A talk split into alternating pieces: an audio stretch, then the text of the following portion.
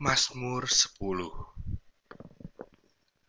Mengapa engkau berdiri jauh-jauh ya Tuhan, dan menyembunyikan dirimu dalam waktu-waktu kesesakan?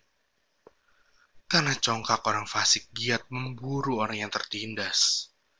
Mereka terjebak dalam tipu daya yang mereka rancangkan.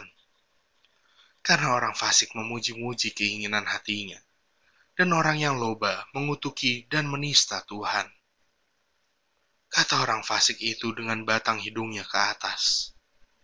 Allah tidak akan menuntut. Tidak ada Allah. Itulah seluruh pikirannya. Tindakan-tindakannya selalu berhasil. Hukum-hukummu tinggi sekali, jauh dari dia. Ia menganggap remeh semua lawannya. Ia berkata dalam hatinya, Aku takkan goyang aku tidak akan ditimpa malapetaka turun-temurun. Mulutnya penuh dengan sumpah serapah, dengan tipu dan penindasan. Di lidahnya ada kelaliman dan kejahatan. Ia duduk menghadang di gubuk-gubuk. Di tempat yang tersembunyi, ia membunuh orang yang tak bersalah.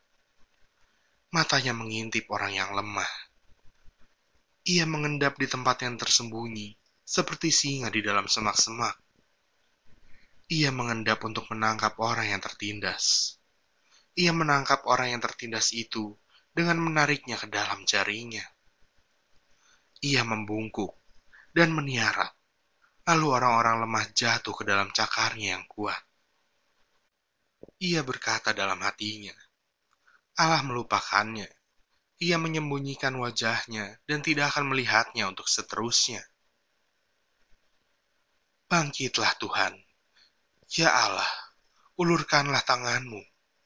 Janganlah lupakan orang-orang yang tertindas. Mengapa orang fasik menista Allah sambil berkata dalam hatinya, Engkau tidak menuntut? Engkau memang melihatnya, sebab engkaulah yang melihat kesusahan dan sakit hati, supaya engkau mengambilnya ke dalam tanganmu sendiri. Kepadamulah orang lemah menyerahkan diri untuk anak yatim engkau menjadi penolong. Patahkanlah lengan orang fasik dan orang jahat. Tuntutlah kefasikannya, sampai engkau tidak menemuinya lagi. Tuhan adalah Raja untuk seterusnya, dan selama-lamanya.